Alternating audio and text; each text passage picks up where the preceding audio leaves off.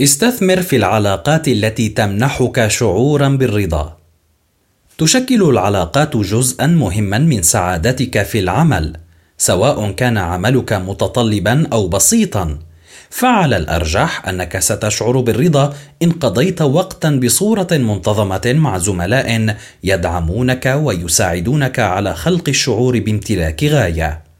فكر في قيمة هويتك وأهدافك ما ترغب في فعله ثم راجع جدول مواعيدك للشهر المقبل وفكر في المناسبات واللقاءات على الغداء والقهوة التي تقربك من أهدافك والتي لا تقربك منها.